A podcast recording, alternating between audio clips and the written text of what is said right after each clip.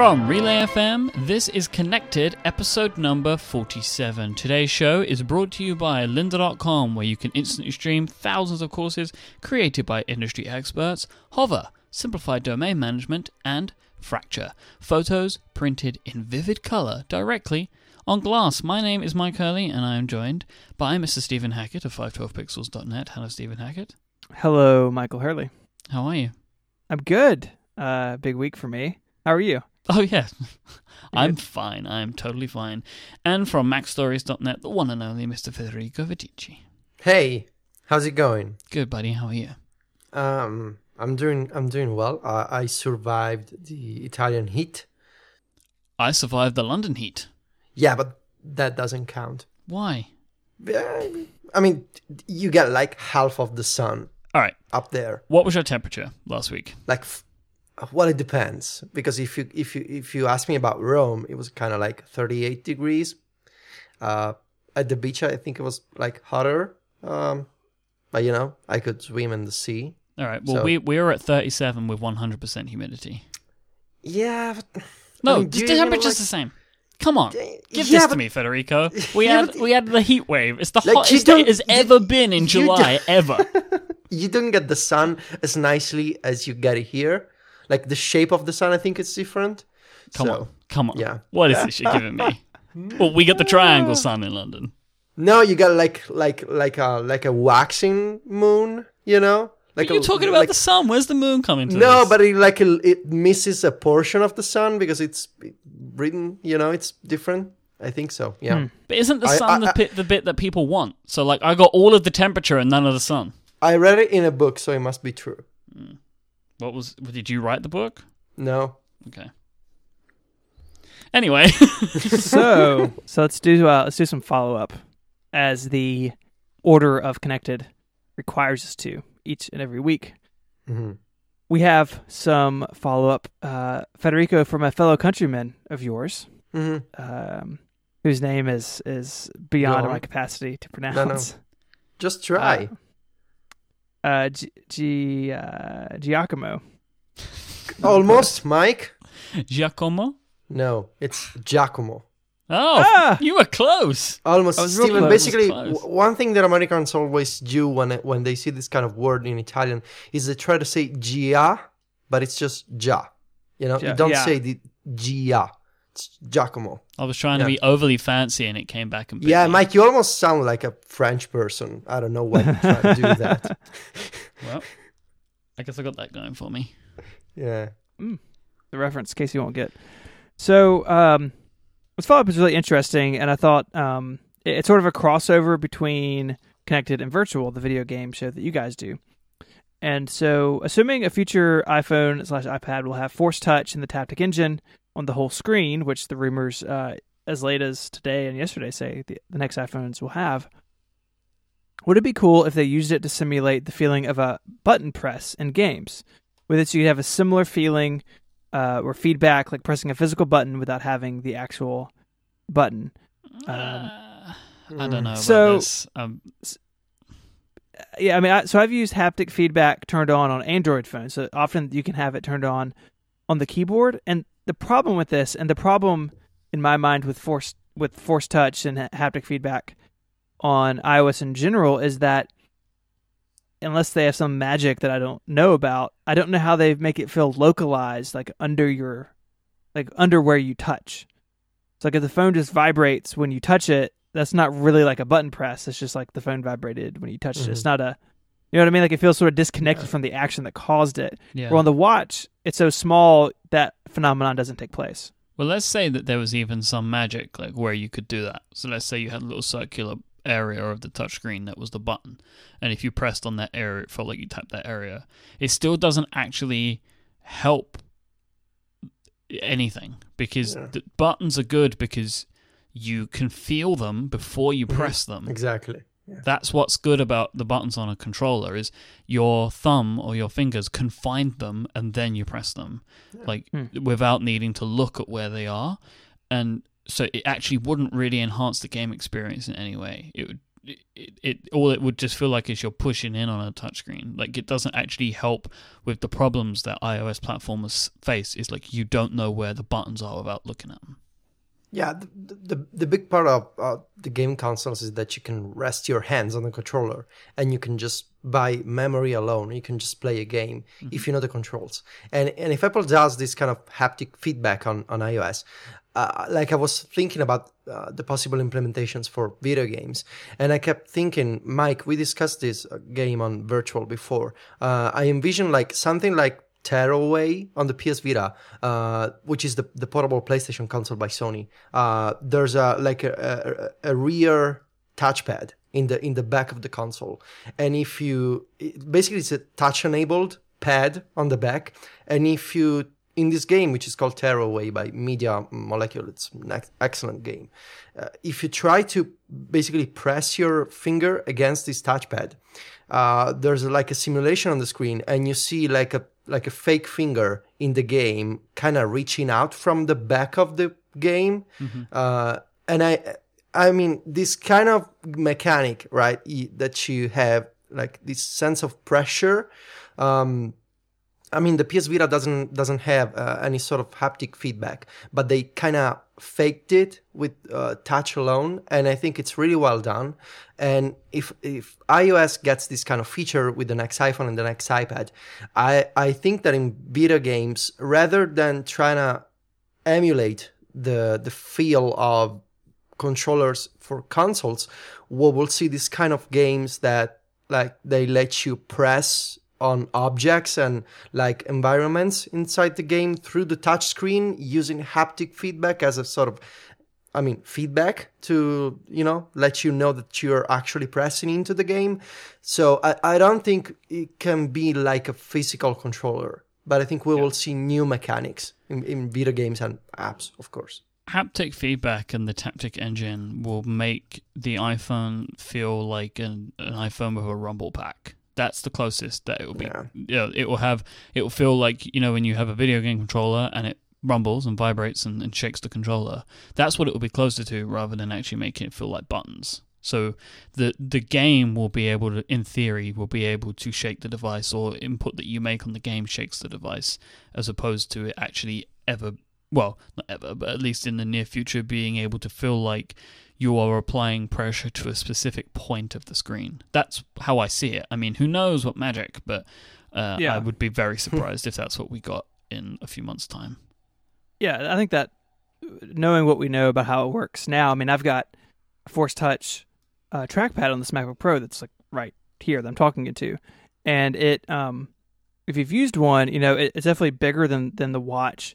But again, you don't have that sense of like location with it. That the whole thing just sort of clicks or vibrates under your finger, and it's uh, not not not quite the same. So I agree with it, with what you guys said, and even though my game experience isn't uh, nearly what y'all's is, the Rumble Pack really that makes more sense to me than this sort of this sort of thing. But who knows? And and I mean, it will only evolve and get better. So maybe at some point they can they can do something uh, more interesting with it. So the, the remainder of the follow up is about uh, Apple Music, which of course we're going to talk some more about uh, later on. But we had some follow up from from last week. So uh, listener Ryan wrote in, and uh, Ryan said, "How many people actually need to listen slash continue to listen to Beats One on a regular basis uh, to help it attain a level of global connectedness?" So we've talked a lot about talked about it last week. People on Twitter saying, "Hey, I'm listening to this. What do you think about this?" You know, commenting on Beats One as it's happening, and and of course talked about radio and how that's a very old phenomenon, and and youngsters are just now rediscovering it. So I think Ryan's getting at is like can't Beats One ever break out of just like the Apple community where like uh, if you think about maybe like my parents um you know they grew up in a time where like you sat down and watched the evening news I mean, I even did as a kid some like the evening news was on and then you go to work the next day and everybody saw the evening news like it truly was universally common that everyone knew what was going on with that specific thing. Um, can beats one ever achieve that sort of thing? I don't know if anything ever can in the same way because one of the reasons that like radio was so capturing of everyone is because it was one of the only entertainment mediums, uh, and now we are over like overwhelmed with entertainment mediums. You can just pick what medium you want and however you want to watch it and do it in your own way.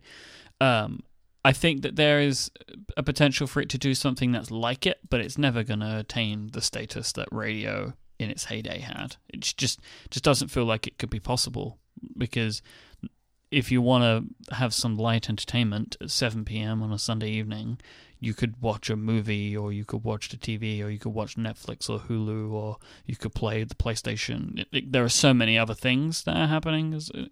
But what I have seen, like, you know, it has been interesting as the, the week has unfolded. Um, every now and then, I see people uh, talking about either things that are happening right now on Beats, or I saw them like, you know, there I'm, there were tweets were like an hour ago, and I saw someone mention a song or mention a playlist or something like that. So I think it is still happening, but it's maybe a little bit too early days to see if it will continue. But uh, I don't think it could ever achieve like the heady heights of radio. Yeah, yeah. I mean, I've I've been I've been trying to listen to Zane uh, as much as possible. You know, depending on my schedule. I feel like it's interesting to think about uh, Beats One uh, when we think about uh, the car and transportation in general. And it feels to me that Apple has a very big play when it comes to trying to control the listening experience in the car. And and, and you see that with with a bunch of features like CarPlay and you know Siri controls and Apple Music and all this integration with voice and Siri and you know even the Apple Watch makes it easier to kind of you know control whatever is being played by the iphone in your car on your wrist. And i feel like like i remember when i was younger i would just uh, get in the car my, my, my, my parents were driving and they put on the radio just because it was easy to do so and you didn't have to like to fiddle with the like to choose a back in the day um, my, my, my father didn't have a, a cd player. They, he had a a cassette, a tape player in the car, and it was awful to to to press and hold the fast forward uh, control because in in the in the music cassettes you couldn't just go to a specific song. You had to kind of roll the tape and remember where you were. And so the radio was easier because you could program a bunch of different shows and you could just click a button to go to that show and there would be somebody who would put on music for you. And i feel like compared to today, the problem, like the technology is different. The amount of media is different, but the problem is still the same. We have so many songs available. We have so many entertainment options. Like you said, Mikey, you, I mean, you can even sit back in the car and just watch a YouTube video on your phone. Um, but we have so many options that maybe every once in a while, in a while, it, it is nice to kind of press a button and there's someone who takes care of entertainment for you and in this case it's music. But i agree it's it's I, it's difficult to imagine with all these options that radio is to be huge like the the default way of being entertained over you know radio with audio and music again but it is nice with all these services you know we can stream all these songs we can search we can have playlists we can go to youtube and uh, Vevo channels we can play video games we can do all this stuff uh, but maybe sometimes you just wanna you just want to have someone else take care of that for you. I don't know. No i think that's fair and i think that um it is an interesting question of of what know, what it would take to be truly that that the heights of of older media. I guess it'll be interesting to see if it truly is worldwide, always on. Beats one. It's kind of always on. It's kind of kind of. It's kind of live. Also worldwide. worldwide, yeah, it is worldwide. Uh, it's worldwide. Okay. Yeah, That's is. what the the next piece of follow up is about. okay. It's like you guys have access to the same document I have. It's crazy. No. Oh, wow telepathy, I guess. I can see your little faces up there on the top of the Google. That's Doc. not me. It's not me. Must be someone else. Uh, so uh, man, the names this week are, are um, the struggle. Janos. Janos. Janos. Janos. It's, it's like J. a Spanish Jason. So Spanish Jason writes in. uh, I'd like to know what your experience uh, about the Beats One schedule is. I find it frustrating because I don't understand uh, how they fail to integrate the schedule with any sort of calendar calendaring or reminder feature. I'd like to check out some of my shows and want my, my device to alert me when a specific show is on, so I can catch it in my time zone. Um, so what do you guys what do you guys think about this? I've not spent much time at all Yeah. with Beats One, so I will leave Mhm. this to the two of you to discuss. Yeah, I can't believe there's not push notifications for shows. Yeah. Yeah, Spanish Jason has uh, as, as a point. It does. I mean, you can you can tap on the on the Beats One artwork, on on iOS, and you see kind of a schedule, but, but, it's it only not full shows like the schedule. next like ten or eleven hours. And Like I wanna I wanna go there and say, okay, next Wednesday at my 4 p.m. in on? Rome, Yeah. what am I gonna be able to listen to? You know, that kind of calendar. Uh, you cannot do that. I mean, you can kind of, I guess, listen worldwide, always on, and try to make a note uh, because they kind of pre-announce shows, and you can also use Twitter to kind of uh, stay on top of the of the programs coming coming coming onto to Beats One. Uh, but yeah, I was surprised actually to. I mean, at least like, like a calendar file that you download and you keep on your device. That would have been would have been nice. yeah, Yeah, but uh, like a calendar, uh, a better at least twenty four hours in in the app, and push notifications for your favorite shows like that. That feels like that should be in here. Um, and I'd like to think that these are things that they will add. I mean, but it's it's again, it's that old thing. It's like, well, until you really know how people are interacting with a service, is like when you'll understand. Because it's not even. So they replay shows. They have like twelve hours of content, but they don't. They don't play the shows every twelve hours.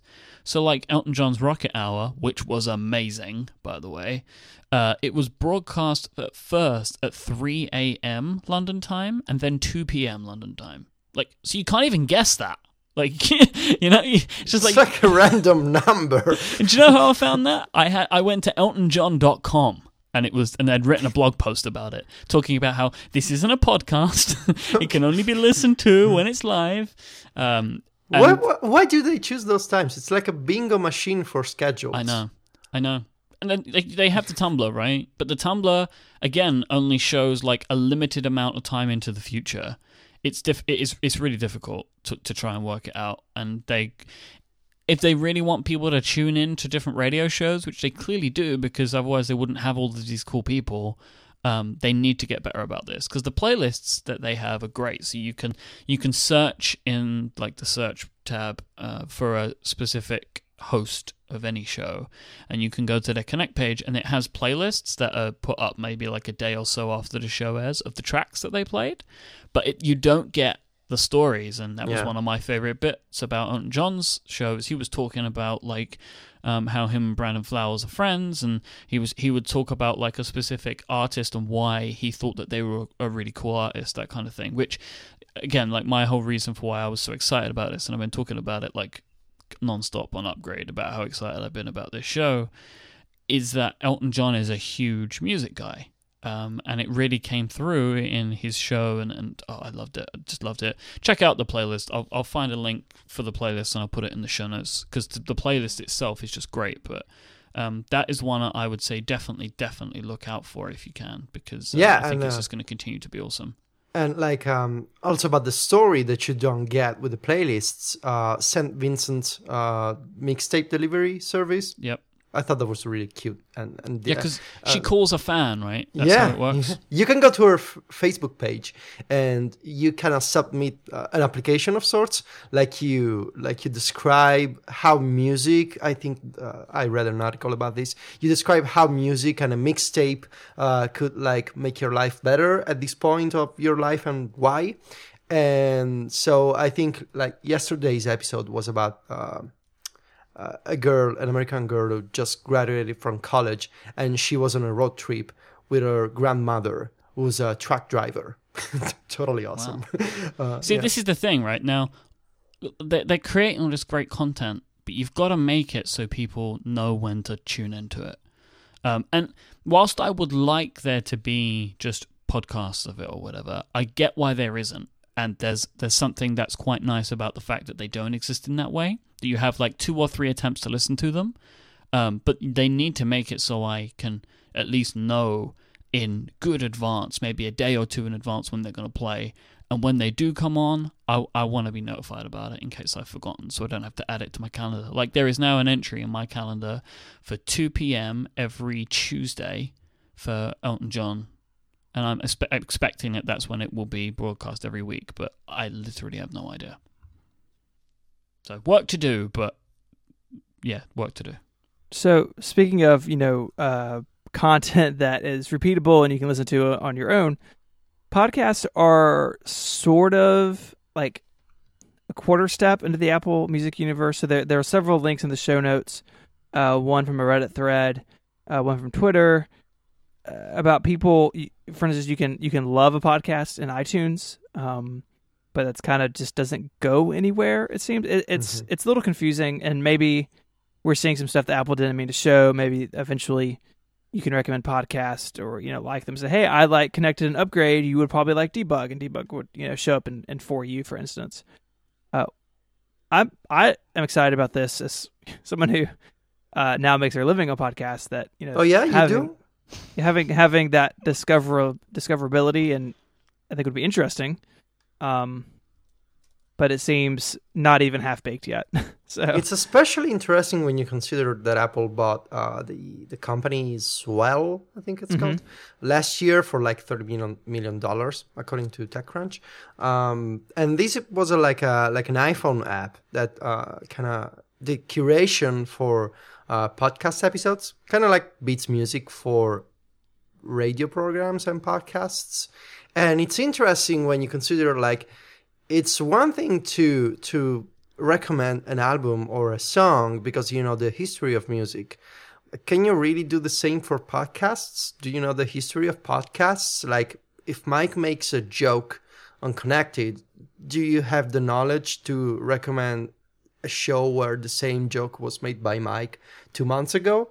Like it's different when when we talk about curation for for this kind of stuff, right? And like if Apple really wants to control also this space, right, to make uh, intelligent recommendations uh, for podcasts, do you like look at descriptions? So do you recommend shows and episodes, not just entire shows, but episodes each morning, like for people who commute or maybe drive and want to listen to a podcast? Do you recommend a single episode depending on the description, what the the topics they cover? Do you have a team of people listening to podcasts all day long? That sounds like a terrible job, especially if you if your job Hey. is to listen. I mean, it's not like I don't like you. It's just that sometimes you're too much, you know? Hmm. I mean, can you imagine like listening to yourself a- as a job for like five days a week? It's kind of Hey. what I do, though. what I but do, I listen to Mike five days a week. Yeah, but that's just living your life. Can you can you imagine living your life as someone else? You know, like there's a person in Cupertino whose job is to listen to Mike all day long. Uh, Like, I, I so mean, there are people that listen to the submissions for new shows. every single episode. They list, they check out every podcast that's submitted to iTunes. What do you mean by check checkout? So every time somebody submits a brand new podcast to iTunes, so they say, "I want to have a podcast on the iTunes store," Okay. right? hmm That is listened to by a human before it is allowed to be submitted into the So iTunes. only the first episode. only the first episode. hmm So there's Yeah. that at least. I don't know. It's the entire concept of doing curation for podcasts sounds. I don't know. There's something that I don't get. Like, I don't think that they bought this company for podcasts. yeah, I feel like they bought know. them for their technology to use it on music. Probably. I don't know. The idea is interesting, right? Because if my interests are, I don't know, technology and video games, you can kind of serve me with episodes that talk about that kind of stuff. But is that any different from just making my own list of podcasts and just picking the episodes that I want to listen to? I don't know. Podcasts are not like music. So curation, if it's really a thing that's going to happen, uh, it's going to be different, obviously. So I don't know. we will see uh, see how that goes. I mean, I agree with you. The curation stuff is is potentially harder, but um, I know like in Overcast, you know, you can you can recommend an episode, and I find a lot of good shows to check out Hmm. uh, based on that. and so I think there was something there. I agree with you. It might not be to the same like level of detail that that it is in, in music, but um, we'll see how it goes. You know, someone someone else has chimed in. I think in the chat room that you can also like movies and TV shows. So it may just be that iTunes got really happy with the the love action and it's just everywhere and you can love anything you want but it doesn't really mean anything so this might not actually mean anything but i thought it was interesting to talk about um, as the three of us uh, podcast and, and do this sort of thing for a living so And it and some, when somebody loved one of our shows, it, it beachballed iTunes. that seems Mhm. about right honestly uh, i wasn't even going to mention it i just assume when we talk about itunes people know that beach balling is uh, what's going on so Can you actually love iTunes itself? no as an itunes Yeah. user That's i do right? i do really like the new icon though i know that's Yeah. controversial I love No, the new icon. very I nice. love yeah. it. Yeah, I Me love too. it. Yeah. Someone Feels said, like we're making uh, a confession. We all love the icon. What's going on here? I think I saw somebody say that it kind of looks like, uh, you know, when there's like oil in water and it has that like rainbow Yeah. to oh, it. yeah. Is there a, is there a German word for that? Oil in water? Yeah, probably. Like Schaden Island? I don't know. It's What? probably is one. Oh gosh. Okay, so um, Let me take a break. How about I take a break? please, please. This week's episode is brought to you by lynda.com, the online learning platform with over 3,000 on demand video courses to help you strengthen your business, technology, and creative skills. You can grab yourself a free 10 day trial or visit lynda.com slash connected. That's lynda.com slash connected. Lynda.com is for people that want to learn awesome stuff and who want to be taught by top experts.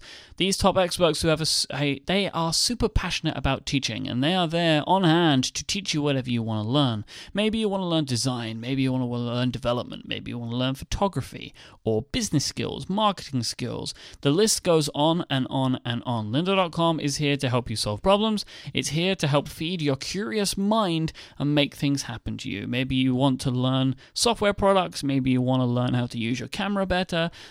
Basically, you pick it, lynda.com has a course on it. And the best way to find this out for yourself is to go and take advantage of that free trial. And whilst you're there, you'll be able to stream any of the thousands of video courses on demand, and you can learn at your own schedule, at your own pace. And you, I know that you're just going to love the content that you find because their courses are really greatly produced and they're broken down and structured into such a way that you can enjoy them from start to finish or consume them in just bite sized chunks. You're able to also create and save playlists of the favorite courses and pieces that you like, and you can customize your own learning path and share this with people like friends, colleagues, and or team members as well if you want to. You can even watch and download courses to your Android or iOS device to allow you to learn wherever you want to learn. Your lynda.com membership will give you unlimited access to training on hundreds of topics, all for one flat rate. Whether you're looking to become an industry expert, you're passionate about a hobby, you just want to learn something new, I want you to go and visit lynda.com slash connected, that's L-Y-N-D-A dot com slash connected, and sign up for your free 10-day trial. Thank you so much to lynda.com for their support of this show. Sweet. So you had some news this week. I did. I was talking to Federico. He had a really great espresso. Yeah. Do you want to tell me about the espresso? Hmm. Well, it was really creamy, uh Uh-huh. especially today, you know, because of the heat. I think the reaction between the heat and the coffee beans Right. makes for a better espresso, you know. Huh. Uh, I also, like, I was drinking uh, my espresso and I was, like, casually scrolling my Twitter client. Mhm. I was like, I- like, I came across this guy, this Stephen guy. He's like, I'm going indie. I'm like, whatever. Uh, so, you know, Congratulations, Stephen. Okay, Yeah. We're so happy for you. Thanks. Do you want to tell I, the people that might not know what we're talking about? I can really just think about Federico's the way he very sensually described his Creamy coffee. espresso. yeah. So yeah. So there's there's two links in the show notes. Mike, where could people find these show notes? Relay.fm slash connected slash 47. Ooh, those numbers are getting high. So yeah, so at the end of uh, July, I will be uh, leaving my nine to five job. It's actually interesting. I got a lot of emails from people saying I didn't know you had a job. Like they thought I was just doing this full time already. You're just a podcasting hobo. Yeah, it feels like it. Um, yeah, so I'll be joining uh, the two of you actually, an independent content creator trademark wow, Uh, so fa- fancy. life. I hate that. I hate everything about that phrase. So, so yeah, I'll be working on Relay and 512 and some freelance stuff. All right, for the Sweet Setup, and uh, gonna be running at, iMore some. so yeah, so I'll, I'll be joining that world of people who um, work for themselves, which is very exciting. And uh, you know, I've been doing this a long time. Five twelve pixels will turn seven this year, so it's it's it's been a slow burn, but um, it's uh, it's here, and I'm excited, and it's going to be a lot of fun. Mm-hmm. So it's uh, like I want to ask you, like, sounds like a joke, but it's not. I'm trying to be serious here. Uh, with all this content creation that you're gonna do, uh, and especially you know moving from a day job to working from home and trying to be independent and, all that, have you thought about like the disruption of your schedule, like how you're gonna organize all the things that you do, how you're gonna work, and trying to set boundaries and you know, all that that kind of stuff? Yeah, that's that's actually been a, a, a, large part of what I've been doing the last couple weeks. Um, so right now I work nine to five ish, and then I podcast in the evenings or I take care of relay stuff. Like I do all you know a good bit of the admin work for relay that's happening after hours or on weekends, and so obviously that stuff will shift uh, to the day, which is great. But I have been thinking a lot about what does it mean to to work on all these different things? And i don't want to be in the situation i'm in now where uh, basically i just work seven days a week uh, some days like 12 hours a day. Obviously I don't quite know how it's going to work out. I'm sure things that I will say today will be hilariously inaccurate in a year or in three weeks, even. You're going to work so much more, you don't even know. No, I know. I know I will still work those hours. Um, you have no idea what you're throwing yourself Yeah. So, so today, Mike and I had a phone call earlier, and he was like, Yeah, I have a list of things for you to do. I was like, yeah. Oh. Um, because oh, so, since since Stephen made the decision, he's been thinking about how am I going to structure my day, and I've been thinking about what are all the jobs I can give him. yeah, so the the big thing for me is just going to be uh, keeping up with my time, and so uh, I've already moved to this somewhat, but having like lots of like if I am working on um, you know relay admin time takes you know x number of hours a week, and having that on the schedule as you know relay admin time from three to five, and and having things tracked in a way where not only I know what's going on, but if something comes in uh, you know, if I get an invite to do something or something changes at the last minute, I'm not accidentally overriding anything else. I think it's going to be important because I'm not just doing relay; I'm doing these other things as well. So I think that calendar bit is going to be be important, and I've always been a big calendar user. Um, so that, that's not like a new workflow for me, but it will be something that you know I explore a little bit more. And then you know, relying on OmniFocus, we we spoke about it a while back you know, we all three of us at some point were using Todoist, and for me, I just needed something a little bit uh, a little bit more structure. So I'll be working uh, in OmniFocus to help reflect my new responsibilities a little bit better. But but really trying to keep up with when things are due, when I'm going to be doing them, and um, just staying on top of it. I think there's still going to be a lot of moving pieces, and I don't want anything to fall between the cracks. What about the iPad? So the iPad's interesting, and we're going to talk about iOS 9, I think, a little bit today, if, if not today, definitely next week. Uh, I see the iPad becoming uh, more useful uh, potentially in some of that scheduling and, and task management stuff. So I will be working from home, but I will also I'm also setting up space um, where my my brother works for himself as well, and he has some office space. I'm actually sitting in it right now. I've been recording in his office space for several months now, and so I also will be here several days a week because we have young kids. They're at home. Um, and I, I can't record at home anymore. Writing at home can be difficult sometimes. So I will be two places and, and sort of in between. And so I think, um, obviously I will have my MacBook Pro and that will still, I think, continue to be my main machine. But I think the iPad will be able to pick up some slack in um, some of that, like, hey, I'm just going to uh, just take one machine and, and, do my scheduling and stuff on it. And um, I've been using it more and more for research for articles, not writing on it as much as, as you do, Federico. But I think that will continue to grow as well. Like, hey, I'm going to you know read up on these things we're going to talk about and and do it in a little more relaxed way as as opposed to right now where I'm cramming that stuff in uh, while trying to you know steal time from work or do do a lot of things at once. So we'll see. Nice. I, I, already iOS nine has made my iPad more attractive to me as a as a multi-purpose tool, like having uh, having like Safari and Notes open and be able to read and like take notes on stuff. It's a game changer, um, and it's still just in beta. So I, I, hope and I expect that the iPad will become more important um, in those sort of tasks. Not so much of a I'm going to you know, write a big a big article on it. Definitely not going to record on it, obviously, but having that as a as a more um, civilized weapon, I think will be good. So I just wanted to mention your T-shirt again. Uh, yes, please. Steve, Stephen is selling a T-shirt at teespring.com slash 512px. There's currently, as we record right now, 151 of these sold. And this is a really great thing because it's going to just give him a little bit of a kick and it's also to help show your support for him. Uh, here's something that I would really love the listeners of Connected to be able to do. So we're at 151 All right, of all Let's do this. How do I buy this T-shirt? Go to Um, teespring.com slash okay. 512px. You choose the style that you Right want, now. Federico. We have a Teespring Premium, Teespring Women's Premium, or Hanes 6.1 long Okay. sleeve. You get a long sleeve action in there. My wife wanted a long sleeve shirt, so I added Okay, I think I'm a, okay. I'm a man. It's So pretty cool, actually. I didn't um, see the long sleeve one. Maybe I'll buy now. one of these. So you click the big Check buy it now button, and you fill fill out all that information. Federico, don't read your address on air. But this is what I want to task the listeners of Connected with. When we sold our Connected T-shirt earlier on this year, we sold 211 of them. I want you all to buy this shirt, and we end up with more of these sold than we did the Connected T-shirt. okay. I'm I'm about to place my order. Are you buying a hundred of them? Because if you are, we're done. Man, I, uh, Can you just buy a hundred? Just Bill Stephen. It's no, Th- no that's problem. not the way that what works. kind of That's not questions helpful. can I buy a hundred? Of course, I can buy a hundred T-shirts. But what what do I do? Can I sell them back, like here in Rome, like a black market of Stephens T-shirts? That could be an idea.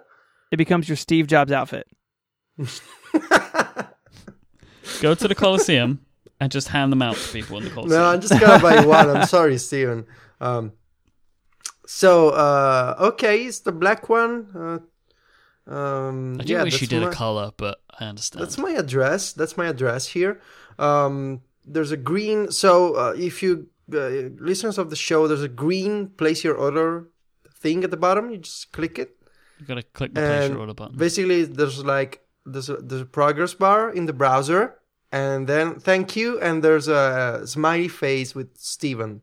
No, not really. There's just like a thank you message, and yeah, please go support my friend Stephen because he's awesome and he's going indie, and we do love indie guys and girls and everybody. We do love indie in general. So, Yep. Stephen is kind of okay as a person. Mhm. No, He deserves at least a yeah, well, at least a most. t-shirt. You know, at least a t-shirt. Maybe at Uh, most twenty dollars. You know. Yeah, I mean, I I wouldn't have paid more. No. Like- no. No way. Uh, I was feeling so so warm and fuzzy, and now This is, the, this is the best pitch ever, by the way. If you ever need me to pitch your T-shirts to the public, you- you- like, it's okay. Get in touch with me. T-shirts as a service. Taz. you have bought multiple pieces of clothing on air over the years. Yeah, Like, this is my not the thing. first It's time a- we've done It's this. kind, of, it's kind of a fetish that I have. I like to buy things on air. I don't yeah. know. There you go. It's, it's good. No, thank you guys. The um the t-shirt income is is is nice, and like Mike said, it's a little bit of a jump start. Uh, and uh, so yeah, thank it's that's very kind of the two of you. Oh, by the way, And, Stephen, um, the order is uh, gonna be here by my birthday. I know I planned that. Thank you, I guess. uh it's been fun. And you know a lot of people have like i my email is crazy. A lot of email lots of tweets um lots of messages. Like thank you like uh when i announced this on on monday i actually had to like close tweetbot because i was at work. Like the irony of this is i i this was all set up to pre-launch like had everything scheduled. And um i was actually in a meeting at work and all of a sudden like just tweetbot and email are just going crazy. I'm like oh i'm like because I'm still at my job. Like I have to close all this. uh, I came back later and read through everything. So um, I was absolutely flattered and uh, overwhelmed. Just, I'm just trying to picture you calling your wife and saying, "Hey, I'm famous on the internet." yeah, finally happened. no, but seriously, that sounds awesome, Stephen. You deserve all the. I mean, I, I've been telling you to, to do this, and I'm just so happy, and and Mike too. We're just so happy, and you know, kind of relieved because we kind of want you to do this. So Yeah, Yeah. And I'm I'm just very happy that we'll be able Yeah. to both put more and more time into our growing company, and, and that Yeah. that excites me. and you do things on the iPad, so you know, I'm also happy. That's what Federico needed. Yeah, Yeah. That's all I needed. One more Yeah. person to convert to the to the iPad side. Yeah. I do think the the workflow conversation is interesting, and one I would like to uh, readdress at some point. I know Mike, you and Jason have talked about that on Upgrade a good bit because Jason just did this um, like nine months ago or so, nine ten months ago, and it is an interesting transition. I I don't want to be um, too like retrospective about it on the air, but it, it is weird, and, and at the same time, like the the what I do day to day, like it's all technology driven, and so it's it's applicable, I think, to this show in a lot of ways um, because you know these devices i like to say um, if people like are overwhelmed with computers or stuff you know like uh, having these is like this is just a tool. Like it's just here to make uh, whatever task is at hand you know easier and and in some cases possible. So i think the way we use them in our jobs is is a very interesting topic. And i think one to tie back to ios 9 like one i think the apple's interested in like they're making the ipad more useful to do work on for a lot of different types of people and i think that's i think that's great and um yes thank you guys thank you listeners uh not possible without your uh support and and faith in us so anyways I just wanted to offer a piece of uh, iPad follow up for Federico. Oh, what did I do? I no no, it's nothing that you've done. Okay. I've I've been using my iPad every day. Hmm. Tell me more. Um, so I'm I'm I tend to be just doing things like reading Twitter and stuff, and uh, maybe do a little bit of email or show research and things like that on it. But like the more I use it, the more I'm like, oh man, just please let me have my third party apps in this split view. You know, Yeah, I I can feel it. I could just feel Yeah. it. You know, Yeah. and also like um the Notes app, Mm-hmm. right? That share Mhm. extension Mm-hmm. is pretty good, right? I mean, I know there are some other apps that do it, like Drafts does it. Yeah, like but you- it's not as visual, right? Yeah, I get, I totally get what you mean. And like when you save links, it's so nice. So I'm, uh, you know, I'm thinking like that could be a really nice way to do the show follow up. So then I'm thinking like, ah, but I don't want to start using the Notes app until I'm like on the beta on my phone. So I'm like, do I want to go to the beta on the phone yet? I don't know. Mhm. But yeah, man, I'm, I'm, I'm enjoying. I'm very much enjoying using the iPad, and I do, I do like using an iPad that has a bigger screen. I've decided. So just doing the traditional flip flopping on the iPad.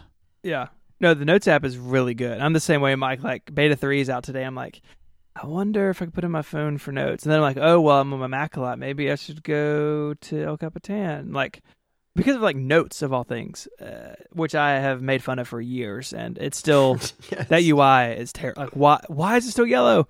Yeah, see, But, I um, don't know if I would be able to use it every day though, and look at the crushed paper.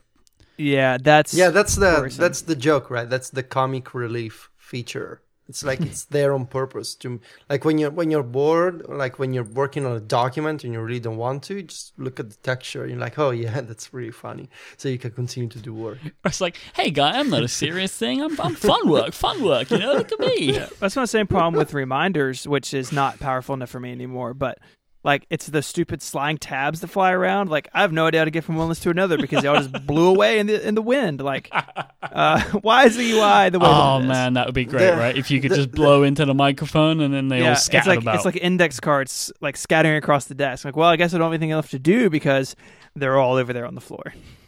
The thing about reminders is that it's still a terrible app in many ways, the UI, the texture, but I mean, it is terrible, right? I mean, I don't know who's working on reminders. Uh, there must be like an intern in a closet just making the app. But anyway, there's this feature that that I really like in iOS 9, and that Siri you can say remind me about this and uh, whether it's a podcast episode that was one of my radars by the way uh, whether it's a web page in safari or an email message so anything you're looking at it can turn into a reminder and especially for emails that's really nice because if i get a message and i need to do something about that message in like in three days but I don't want to keep that message in my inbox for three days. I can just say, remind me about this on Monday. And when it's Monday, I don't need to search for the message. I don't need to keep the message in my inbox. I don't need to use something like Sanebox. And, you know, all- all- these are the solutions that are great, you know, like also uh, Outlook has a similar feature. And I do like these features, but in most cases, I do want to keep a clean inbox. and in this way i can just say remind me and when the time is uh, you know when, when i need to act on it i can just tap the mail icon in a, in the reminder and i'm taken into the message with a deep link and that's such a great feature but it's the reminders app and so it's like a you know like a great feature with a terrible background so i don't know it's like you eat a tiramisu and when you get to the bottom there's like nothing you know Yeah, Got I really have that dark so of often. Yeah, All those it's it's, tiramisus that I eat. it's it's it's weird. Just uh, yeah, it's weird. This week's episode of Connected is brought to you by Fracture. Fracture is a really great company with a super cool product. Fracture is transforming the way that people print and display their favorite images, and they do it in a way that I really love and I think is super special. A trillion photos, believe it or not, will be taken in 2015, and Fracture is there to help rescue some of your favorite photos and help you display them in a beautiful way in your home. It's really simple. You go to fractureme.com, you upload a picture, they will make an amazing print of your photo. But this isn't like you're not going to get a piece of paper in a tube all wrapped up into a little tube and sent out to you. You're going to get your picture printed directly onto a piece of glass. This doesn't look like a picture that's framed either. This looks like something completely different. It is absolutely fantastic. It's like some kind of magic. I love fracture prints. You get this lovely piece of glass that has your image printed directly onto it and it looks just amazing. I have a bunch of fracture prints of my own. I have some of some podcast artwork. I have some of some friends that have done for me. I've bought some. Stephen, I bought you a fracture, do you remember? It's true. If it's the uh, relay logo, it's it's it's uh, above my desk. And you have some fractures of your own. I remember seeing them in your home. Yeah, we've got uh, a big one in uh, our bedroom of our two oldest kids, and we have various ones of, of the kids, um, the square ones, which are great. Like you can just take an Instagram photo and it's already square. Looks they're so great. They make great gifts. We really love them at our house. So because fracture prints, they don't they they give they've got their own kind of thing about them. It's like I call them fracture prints because they don't really feel like photos in a frame or like pictures on a piece of paper. It feels like something completely different. It's a really really awesome process. It's super simple to order. They package them really well. I've had them shipped from Florida where they're made. They're all hand checked for quality by their team there. It's a very small team in Florida. I have them they're made there and they are shipped all the way to England. I have had like 6 or 7 shipped here not a problem with any of them. They put them in these, these believe it, they come in these great cardboard boxes. They're nicely protected with foam. It's really cool. They put everything you need in the box. So if you want to mount it on the wall, they'll give you all the screws and stuff you need. But the smaller ones, they also you can also get them to come with a little stand as well. You can get your fracture prints in five different rectangle sizes that go all the way up to 21 by 28 inch. And they also have three square sizes that are perfect for Instagram shots, like Stephen mentioned, but also stuff like album covers and app icons and artwork of podcasts and music and stuff like that, which is really cool. Fracture prints, they make great gifts for family and friends, as well as just having some photos that you love displayed in your own home. And they start at just $15, so they're not going to break the bank. But furthermore, you can grab yourself 10% off your first order with the code CONNECTED, and it will also help support this show. So go to fractureme.com to get started and use the code CONNECTED for 10% off. Thank you so much to Fracture for their support of this show.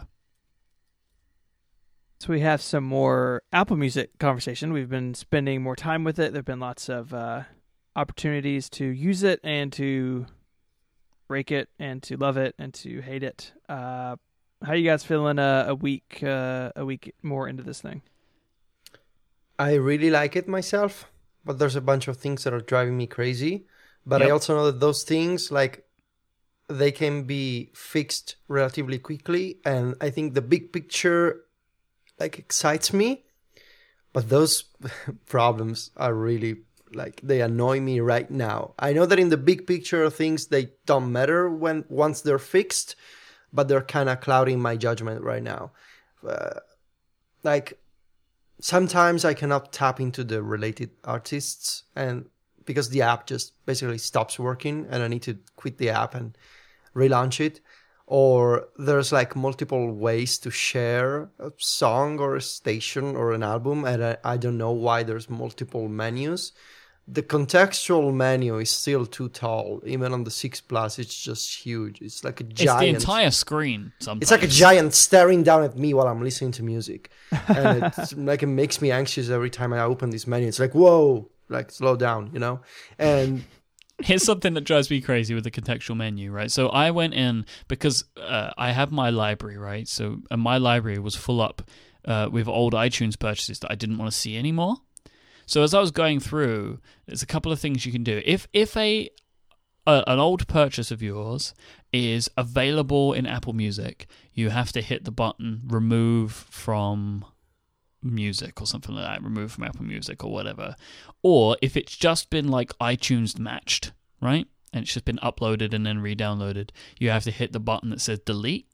But those two buttons are in different places depending on so like if if you hit like if you hit the one and remove from music, it's like maybe the third from the top and delete is like the second from the bottom. And it's just like I don't why? Why are they in different places? Why can't they just be in the same place? Because like I'm going through, and I'm like delete. Oh no, wait, no, this one's up here. And it's like oh, just uh yeah, the iTunes Match integration was really messy for me. Um, yeah. I saw you tweeting about like blowing it all away. Yeah, so here's what happened. Uh, before Apple Music, I was an iTunes Match subscriber, and I had like all my Oasis discography in there, uh, like a bunch of albums from Bloc Party, Maximo Park, all these indie bands that I had the, the, the discographies a bunch of years ago, and I, I I don't know why, but I decided to put on, on iTunes Match, probably because I was testing iTunes Match. And I thought, yep, maybe I'm gonna keep them on iTunes Match and I'm gonna migrate to Apple Music and everything's gonna be fine. What everything was not gonna be fine because basically I ended up with with all these albums in the iCloud Music library. But if I went to Apple Music and I didn't remember that a particular album was already in my library, I could see the plus icon to add it to my library. So I was like, okay, yeah, strange that I don't have this album already. So when I went back to my library, the album was there, only it was twice, you know? Twice I the album, twice the music. So But like in one, I had it like so. I In click into one one album- album, and the songs are all doubled or tripled. yeah, So in one album, doing? like number one and the number one and the number one. It's like three number well. ones. I'm like, why?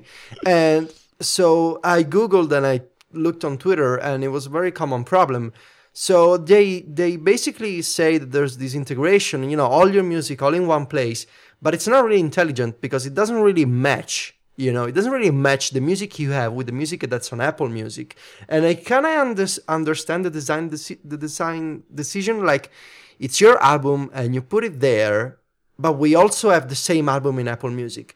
But if that's the reasoning behind this, the implementation is totally wrong. So it makes me think that it's a bug. If if it's not a bug, if it's a feature, well, it's really dumb. And so, I, because I cannot fight, you know, silliness uh, without getting angry, I just decided to take the shortcut and I just wiped my uh, iTunes match, and I added back all the albums from Apple Music. And I'm still going through this process. But like I told you, I never actually browse my library. I mostly just use Siri or, or I search. So it's no big deal for me. But I can imagine, like, for people who are used to start listening to music every day by going to the library, like sitting down, okay, here's my library. I want to listen to some music. I go to A, B, C, and all the alphabet, the scrubber on the right, and then you pick the, the artists and you start listening. For those people, it's going to be a mess. if you use iTunes Match, I'm sad. I'm sorry. And just the way it is. Uh, myself, I can just wipe my, my iTunes Match clean and you know but th- those other people it's going to be a problem that's probably why so so many people are so upset about you know itunes especially on the desktop and apple music like going through this experience that i didn't that i didn't uh, have last week uh, made me realize even more why there's more people like Stephen out there. Uh, so I kind of get your perspective more. Um, but yeah, that bug was crazy. Uh, other things that I don't like, you know, uh, I don't think the interface is confusing. That's one of the big themes going around. So there's some parts of the interface I don't understand, like the, the sharing menus, the, you know, a bunch of interesting icons.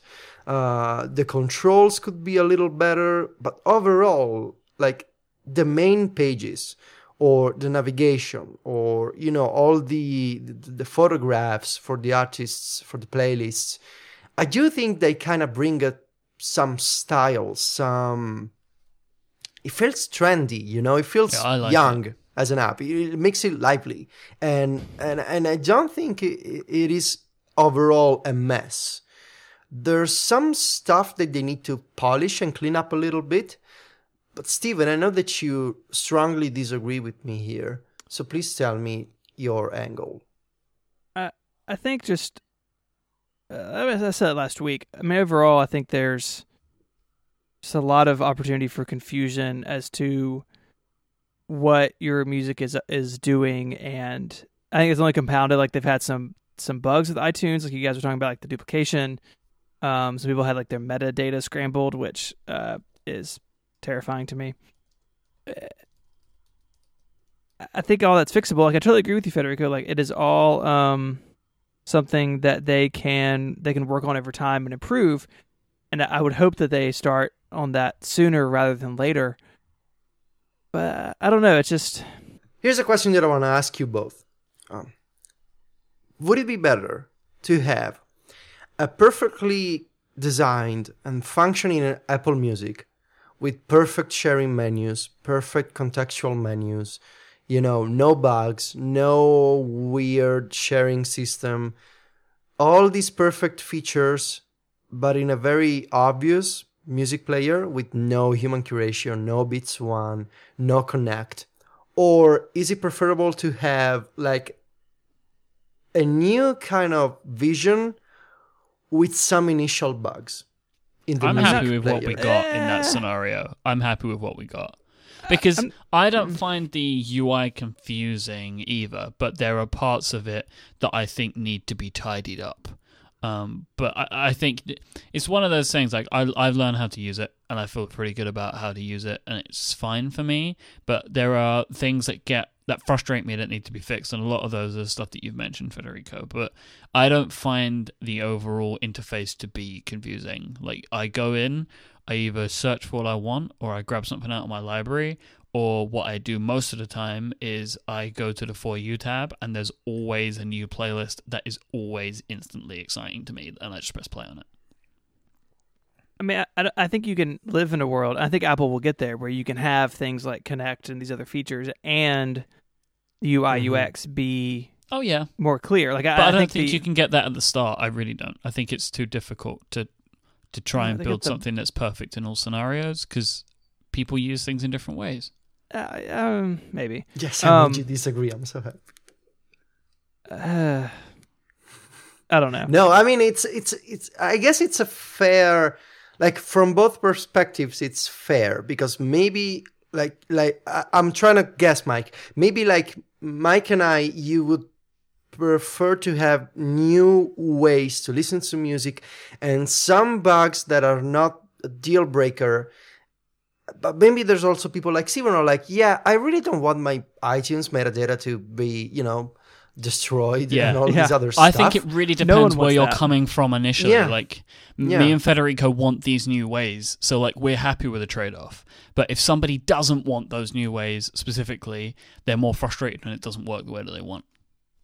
Like, is that fair to say? Am I am I Yeah. speaking fairly for you, Stephen? Yes, I, I think so. Um, and I'm not like I haven't washed my hands of Apple Music. I mean, I still have my trial. I'm just not currently using it. Um, like I said last week too. Like I am not like I don't really enjoy like listening to a playlist of a bunch of artists that I've never heard. Like I, I that sort of music uh, like introduction and it's just not this doesn't work for me for whatever reason and so part of that's lost on me just because of the way that i like and, and listen and explore music but I, I d- I do think they'll get there i've got full faith that they can they can sort these issues out you know there's been a lot of conversation too about uh, offline mode i mean talking about in the chat room right now that if Yeah. you go into airplane mode it's it's iffy for some people under certain circumstances what's lo- you know what's locally available and what's not and i mean mike you Hmm. shared your story a couple weeks ago about having that issue with beats after you restored your phone and you had to re-download it and so Yeah, I'm still I'm still trying to go through to download stuff. yeah that's Oh crazy my god! How, ma- how many songs do you keep, Mike? Oh well, no, I did. I didn't actually go in until like today and set stuff to download. You know, I said Okay. like I had to try and replicate my library a little bit. Like I've only Right. just started doing that. Mm-hmm. Right. So I think I mean I think some of that's inherent with any streaming service. Like people say that about Spotify and Rdio and everything else. Like even iTunes Match. Like, oh, am I streaming or is it downloaded? It's not always clear. Uh, I think there's also the element of I did I wasn't sure the state of my, you know, album before I put in airplane mode. I think some of that's probably um, uh, in the the user space more than the uh, technology space, but they'll get there. So Mhm. So, so I just checked the app, and all the stuff that I set to download earlier has been downloaded. So I now just deleted Beats. It's gone now. bye beats. So one of one of the one of the things that I really wanted to understand was the perception of uh, people who don't listen to tech podcasts or people who don't read tech news uh, about you know this idea of curation, like human curation. So I have a friend. He's a he's a dance teacher um, here in Rome, and we were talking about Apple Music. He's kind of into, you know, he stays on top of iOS updates because he wants to try the latest stuff. He just doesn't read tech blogs. So we were talking about Apple News, and he was like, "Can you tell me what's what's the deal compared to Spotify?" And I told him about, you know, there's a radio uh, worldwide always on. Uh, Beats what? Yes, but there's also this uh, this particular way of discovering new music, and there's people who like it. There's there's a front page, and you get recommendations made by the computer uh, depending on what you listen to, and it's like yeah, that's kind of like you know all these other services, and then I added, but there's also this team of people, team of experts, and they make the playlists on their own because they know music. And he was super intrigued by that. And the reason is because he's a dance teacher and he needs to constantly discover new songs uh, because he uses the songs for the choreographies. And it was like, I need to, di- I always need to discover new songs, but I need to discover songs that I know are, you know, somewhat related to my taste or my history or that have some kind of relation to other albums that I have. And many times the recommendations by the computer fall short in that regard because they I always get the same stuff. And so it, I, I I explained the the human curation and he started using Apple Music. And just a few hours ago he came to me and was like the, the, the front page is really well done and i'm getting all these playlists by of stuff that i wouldn't remember otherwise. All these albums and songs and artists that i know myself i just haven't been listening to them in a while. And i can tell that they've been made by humans because of the way that the songs are arranged or like the themes of a playlist. You can tell that it's not being made by a robot. And i thought that was a really interesting kind of scenario for using Apple Music and for like a practical implementation of the human curation. Like there's a person who needs new songs, who needs songs for a certain style, for some you know, attitude even. Um, so I, I don't think curation uh, is it's the kind of tech buzzword that you know you, you see on TechCrunch and you see everybody's into curation and there's big money flying around for curation. I think that it, it can have a really meaningful and practical effect. So it'll be interesting to see when, when the three month free trial is up, whether it's a, it's a feature worth paying for for people. I think that's the beauty of the three month trials, and you know, I think my hope would be that they're collecting up some some of the issues and would attempt to fix them before the three month trial's up, and that could be one of the reasons that they maybe wanted to leave it for as long as they did. So it's like three months, give us enough time to fix a bunch of stuff, and then people don't feel like they've lost out. That would be my hope. Would it have been okay for them to just slap a beta tag on this for the first three months? Yeah, the beta is a, I guess, as a has a kind of nerdy connotation. They kind of I could see why people would say it because then you could explain it away, but then it kind of doesn't feel very like finished. yeah. Like you're admitting to it not being finished, and I don't know if that's a good marketing message. Yeah, and especially you know people have been saying iOS has been uh, getting more and more bugs when a new version launches, and I don't wanna I don't wanna install more betas on my device. So what is this Apple Music beta? I don't want a beta. I just want Apple my normal music app. So by not saying that that it's beta, you get people excited about the new finished thing, even even if it's not actually finished, because there's many things that you need to improve. Um, but yeah, I think that's the reason why they do betas anymore. Uh, could we just quickly talk about for you? Because Joe Steele just asked me about this in the chat room. He asked Mhm. if I was happy with the for you tab, and I Um, really am. Yeah, absolutely. That's the my favorite, absolutely favorite part of Apple Music, and not because I go there and I'm kind of and, and I say, yeah, these people they know their music. Uh, It's not that I go there sort of in reverence, you know, these people. I'm like, yeah, those are really experts. I go there, I'm just happy because I discovered all these albums and all these bands that I had forgotten about. And it's not that I had forgotten about them. It's just they're certainly in the back of my mind. And and and when I see them, I'm like, yeah, sure. Of course, I want to listen to this. So the other day, I was like, I opened for you, and there was the My Chemical Romance, and I I love that band. I just Yeah. haven't been listening like in like two years, and now I'm back into listening to their entire catalog, and and this was just a single example. Every time I go there, there's a bunch of things that I don't like, but I can just say I don't like this suggestion, and it seems to be getting better for me.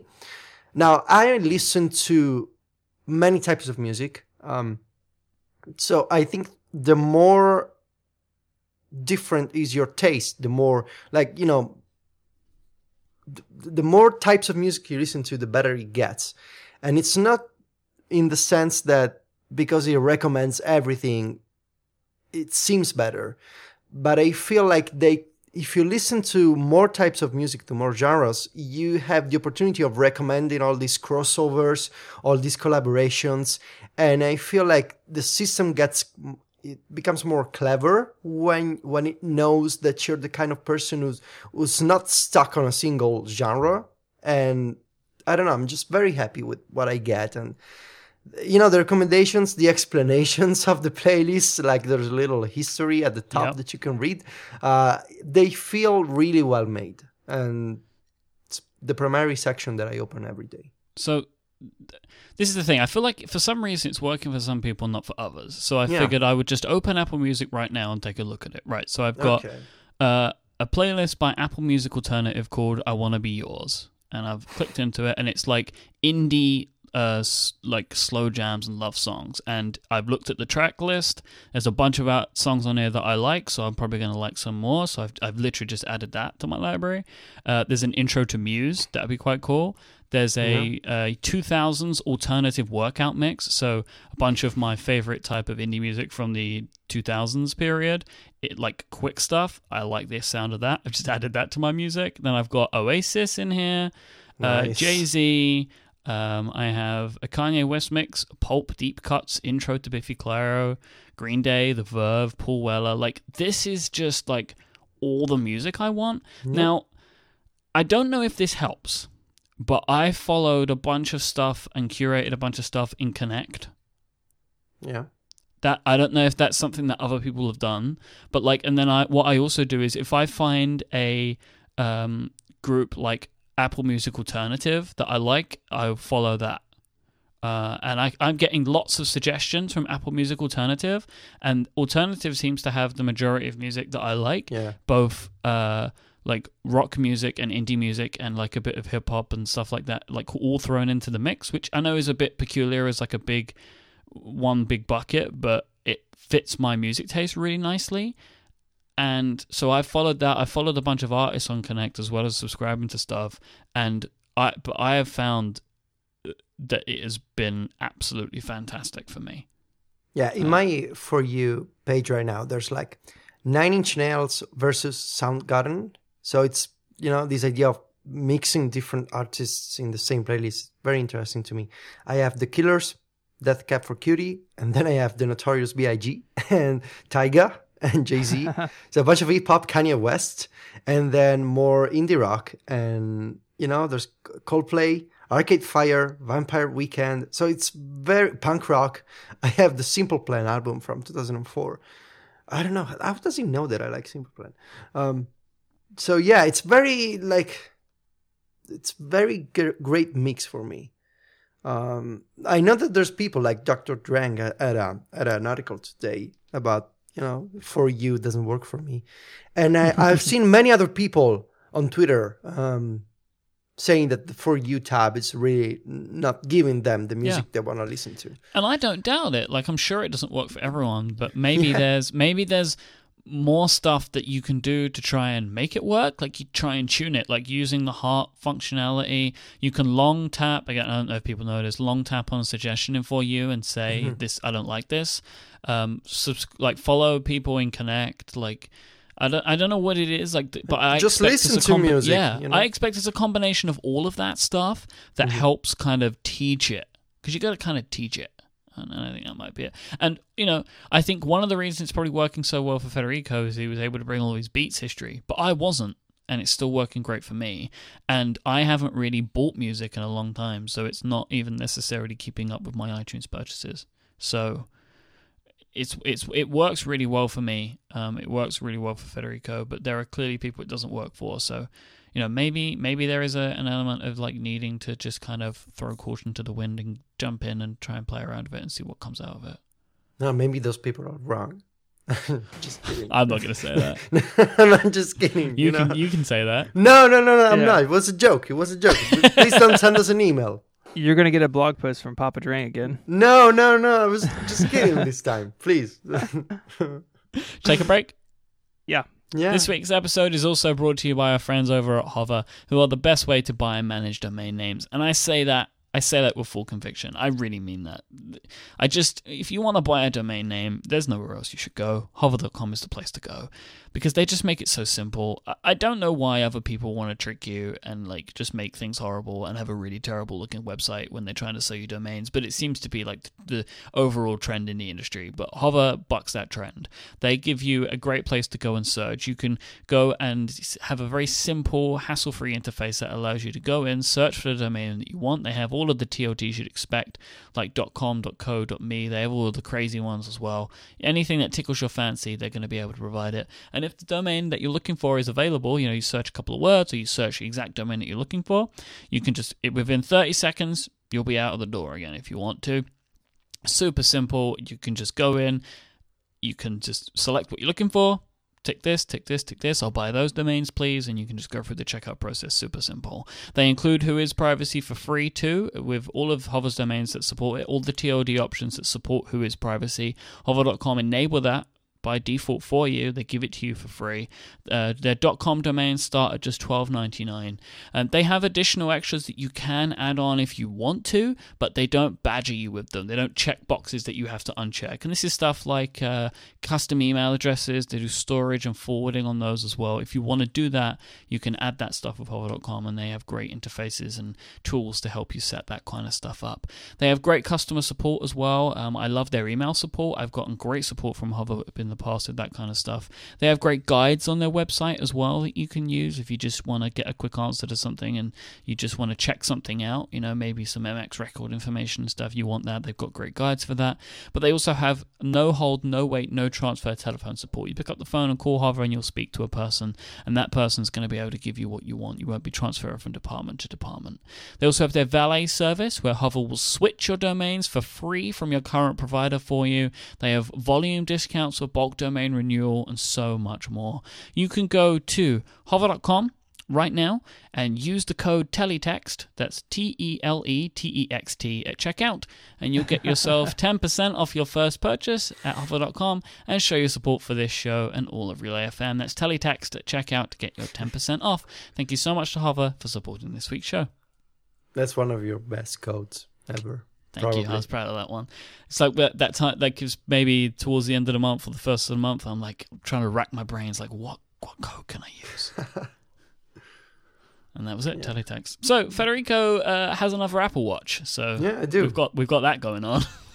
it's a so this one is a it's a it's a the Apple Watch, you know, the the steel one. It's a review unit, so uh, it's not really mine, but I get to keep it for for for a while, and I can test it. And I chose to um, the Milanese loop because I really wanted to. My reasoning was I want to try the band that's the most unique one and I was intrigued by the you know I, re- I remember the Milanese loop from my from the, the the the March event in San Francisco. It was the the one that I that I got to try, and I was intrigued by the you know I, I wanted to test the quality of the of the band in, in everyday life, and I was also intrigued by the magnet, uh, you know, the strap, the way it works. And so I'm I'm the first week into this new Apple Watch two thoughts. Um, Just quickly, uh, the reason that you have this is because it's just gone on. They, these have very recently gone on sale in Italy, right? yes, yes, Yeah, I, that- it's an Italian review unit, Yeah. and uh, um, I went to, to Milan last week, and, and now I have this Apple Watch. Did you Um, get Did you get the Milanese because you were in Milan? Mm.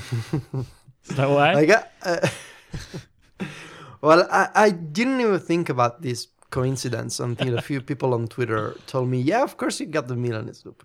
Um, but no, I didn't really think about it. I was like, I, I, I, I, could, uh, I did have a choice, uh, but this one, like, I immediately knew that I really wanted to test this one. Um, so two thoughts, like. The, the first the, the, the first one is that the, the Apple Watch Steel looks much better to me than the Apple Watch Sport that I got. The Mhm. the black uh, Uh, aluminium- no, come on, come on. Okay. I'm not having this. Mm-hmm. Federico likes it, right? No, What's that's uh, what, what's going on here? What what's why are you I was fighting? being judgmental. I was being judgmental because I own the steel. So Stephen, And- Stephen is trying to claim victory that it's the best, but it is the one that maybe you both prefer. I have st- seen them, trying them on, seen a bunch of them, seen all my friends with them. I still, for me, prefer the look of the sport. yeah, It's Yeah, a personal fine. taste thing. You cannot claim Yeah, categorical it's fine. victory. You're just wrong, Mike, but it's fine. that's Mike that's was the- wrong. 2015. Apparently, Mike is neither right or wrong. That's what I heard recently. Hashtag Mike is neutral. Yeah. That's the uh, no, that's the that's beauty another, of this product, It's though. another show. You can, yeah, you can you can pick what you want, right? Like I, for instance, had tried the the you know a bunch of different bands in the try on. I like the sport band and the leather classic buckle. Not everybody does. Like that's one of the nice things uh, about this. Anyways, we we we de- derailed you, Federico. Sorry. Yes, yes, you should be sorry. Um, wow. No, I'm joking. I love you guys. Um, the the thing, it's a very stupid reason why I prefer the Apple Watch Steel, and that it. Uh, this is gonna sound so stupid. It's shiny. And Okay. Yes. I mean, we know that, right? yes. Why? And when I put the Apple Watch Steel on my wrist, I feel more. I feel better because it's shiny and it's on my wrist, and the the sunlight reflects on the Apple Watch, and I think it makes it precious. Like Okay. it makes it like a piece of jewelry instead of an Apple accessory on my body. That makes sense. But you do, you already knew this. Why did you go for the sport? Well, because I wasn't sure about what I knew, Right. Okay. A- and then I get to try. I get to try it, and I'm like, yeah, I was wrong, you know. yeah. So next year I'm gonna get the, the, the Apple Watch Steel for sure. Because, I mean, if if it continues to look this good, I just like it. You know the way. That, like sometimes when I when I'm when I'm outside and I'm wearing the Apple Watch and I can see like the you know the reflection on the on the steel body, I think it looks great. Um, See, whilst I still very much like the look of the aluminium, I have a bunch of scratches on my screen. Mm. Yeah, Sapphire or Get Out. Yeah, that that's that's my my my annoyance right now. But I mean, what I'm going to do is I'm going to give it a couple of months' time, and I'm just going to go in and pay the fifty pound for AppleCare and get get it replaced. But because I, I already have AppleCare, so you pay the excess, right? But Mhm. it's like ah, this is annoying. But every watch I've ever had has had scratches on the face, and when the screen is on, I can't see them. Uh, but it's going to happen, like because I walk into things. well, and, and likewise, the stainless steel body picks up scratches and dings, and Yeah, see, I don't Um, have scratches on the body. I have scratches on the Yeah. face. uh, I, I, don't know what's worse. there's there's trade offs with these, you know, the materials they're using, and um, but again, like like you said, the screen, like most I mean, stainless steel watches, stainless steel anything, you know, get scratched and, and banged up and that sort of thing. So it's it just comes with the territory depending on which model you get, and you should expect some sort of wear and tear. I think. Yeah. So anyway, the, the second thought was that the Milanese loop is very soft and it's very comfortable and it's like I almost don't notice it. Um, I do notice it when it's pulling my hair, and oh, okay. it doesn't happen very often. It just happens like once a day. It doesn't I- need to happen often, but when it happens, you notice it. Yeah, yes. so most of the time, it, I thought, you know, um, the first day I, I was like, yeah, this Apple Watch really feels heavier, and the sport band was really like rubberish, and it, it was really soft. And then I got used to the Apple Watch, and the weight difference, it's not really a problem. The Milanese is really soft. Sometimes it pulls my hair, and I don't know what the solution is. Maybe I should shave my arm, as people in the chat room are saying. don't do that. Yeah, I don't want to do that. You don't need Um, to do that. It's fine. um, so I think maybe that's just a you know you know I, I mean I should say I haven't worn a watch, let alone this type of watch bracelet in a decade. So it's probably normal that this type of bracelet pulls your hair, you know, uh, because it's just physics and you know human beings and stuff. Um, it's not it's no big deal. I mean, it's not like it's killing me, you know. It's just a hair, so I can live. I can live with that. Just something that I didn't notice. Uh, the Apple Watch itself, thinking about it, what's really what's really democratic in a way is that every Apple Watch works the same, and that sounds obvious, but you know, so many times in fashion, when you buy the the luxury or the the you know the, the more expensive version of an object it also gets more stuff. Like you buy a bag that's more expensive and you get like more pockets or you get like a different type of you know of a of a i don't know of any kind of accessory that makes it better also functionally. And instead the apple watch really the software it's the same and it works the same way and it looks different. So like this this is something that we talked about many times before, but like going from the sport to the to the steel one, I appreciate like the way it looks different, but also the way it works the same. And that may sound totally obvious, but kind of came to my mind. And now what I'm not sure about, because I was at the beach, um, do I want to work out with the Milanese loop? Um, I should feel like probably. no. I feel like I don't want to. Yeah. You know. Yeah, my my worry would be that the magnet slips kind of down that band, and before you know it, your watch is just you know loose. I don't Mm-hmm. think it'd come off all the way, but I think it would definitely loosen. I, I don't know. Uh, have you run with it? Have you done anything with it, or has it just been a been a thought so far? Yeah, I I cannot run, so you know. So I do not. No, no, like my physical therapist tells me not to run, so uh, it's not like it's a choice; it's an imposition. What about gesturing wildly while podcasting? Is it fun? you know, it's been doing that? fine. It's been fine for that Oh, that's good. tonight. Good. Yeah, That's what people really want to know. yeah, yeah. I still want to buy a Milanese loop. Um, It looks just- fantastic. yeah, I, but my feeling is like I would wear it rarely. I think because I I really like the sport bands, and I feel like I would only really want to wear that band for like dressing nicely somewhere, you know, like and Mhm. so I like you know I'm dressing nicely, so I put the Milanese on. So I haven't bought it yet because I'm just it's like 130 pounds, which isn't too expensive, but it's still expensive. And considering I don't need it, like I'm just gonna wait now until my next America trip and just take advantage of the conversion um, and just buy it there. So like I still plan on getting it because my feeling is that the watch band will last me a couple of years, even if I change the watch. That's that's my feeling, right? Is that the watch bands won't be obsolete on the next watch revision. hmm That's my hope, at least. I Uh, think everybody's hoping that. I think that would be really uh, surprising and extremely annoying.